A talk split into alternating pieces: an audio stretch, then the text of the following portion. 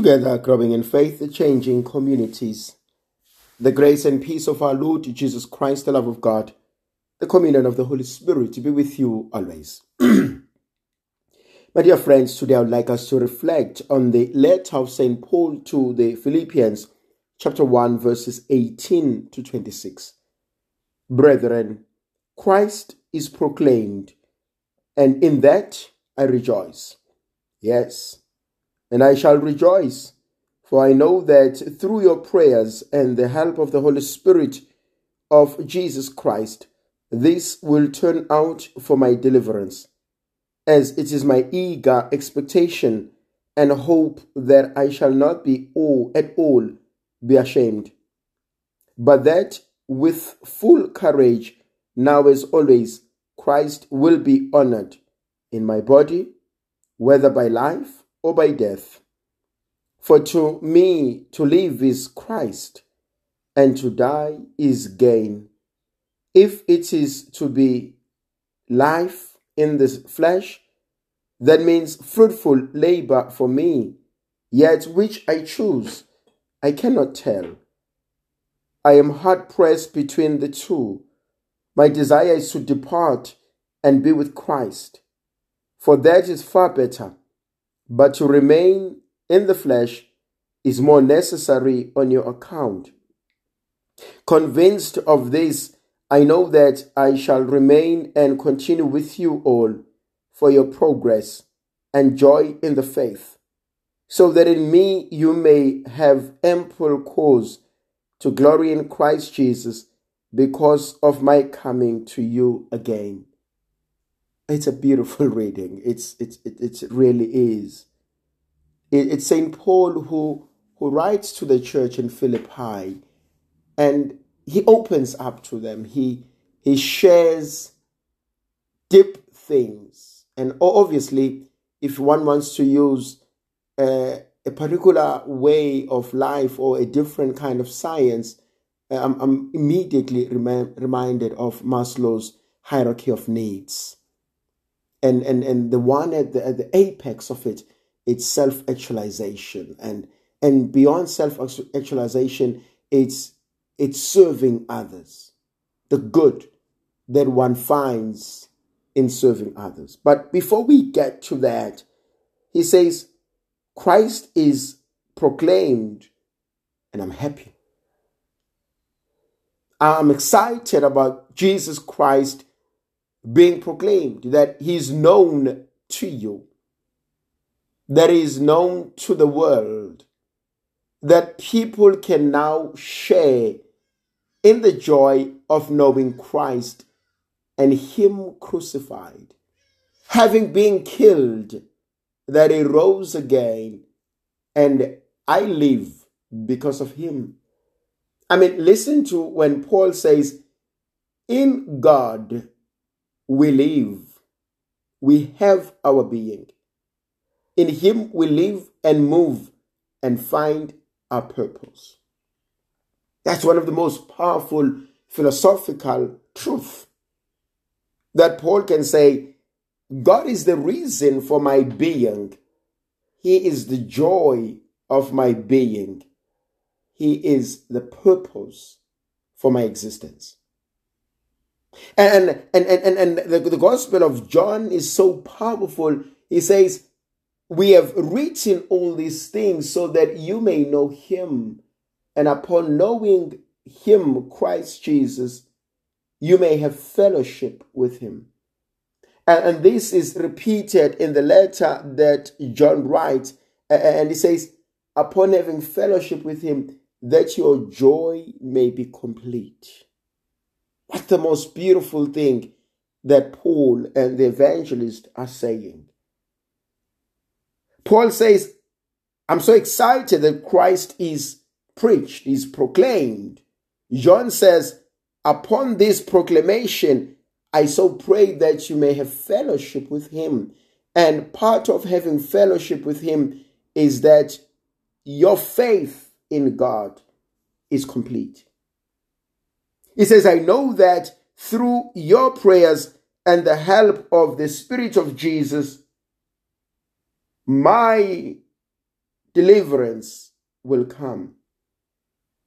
Now, this is Paul who probably writes as a prisoner, probably being shipwrecked somewhere in the sea. And he says, What I've heard and what I've noticed gives me joy. And he probably knows that he's going to be killed. But he has come to accept. There's another powerful element for me the ability to accept the things that we cannot change. I have no control over someone else's thoughts, reaction, behavior, belief. I can't control it. And so there are certain things that I just need to accept. And there's so much joy in being able to accept. You know, more often in our lives, the things we struggle with is the unwillingness to accept. I'm not ready to accept this truth about myself. I'm not ready to accept this truth about the other person. I'm not ready to accept you for who you are. I just want to change you, but I can't. I cannot change you. And so this ability to accept it's it's it's it's, it's one of the most powerful tool. People pay money just to be told that. People go to therapy just to learn to accept. Is there something about me that I'm struggling to accept? Is there something about you about your family? Is there someone that you just cannot accept them for who they are? And so you realize that the relationship has gone south, has become sour because you just want to change this person. And what God is saying to us today says, don't change them. Just accept them for who they are. Yes, you think they are wrong. You may think that they are in a road to destruction. That's okay. But accept them. That's where they are at in their journey. Accept. Accept. It, it does so much healing. And so, Paul, it is eagerness. He he says this something absolutely beautiful. He says, I have this eager expectation and hope. I want, I desire to be united with God. I long to be with Him. But I'm also honored to still be alive. And He says to live is to be in Christ. But also to die is to be in Christ. That's what I'm talking about with this self-actualization, this apex that is found in the in the Maslow's hierarchy of needs. Self-actualization, going beyond the norm, finding absolute pleasure, having accepted myself, having grown to become aware of who I am and my needs. And now starting to realize that I don't live in a vacuum. That other people matter. That being of service to others. And sometimes the best service I can ever be to you is to let you be yourself. To allow you to grow to allow you to find your true self, to find your place in life. And that is probably the best gift that we can ever be and give to one another.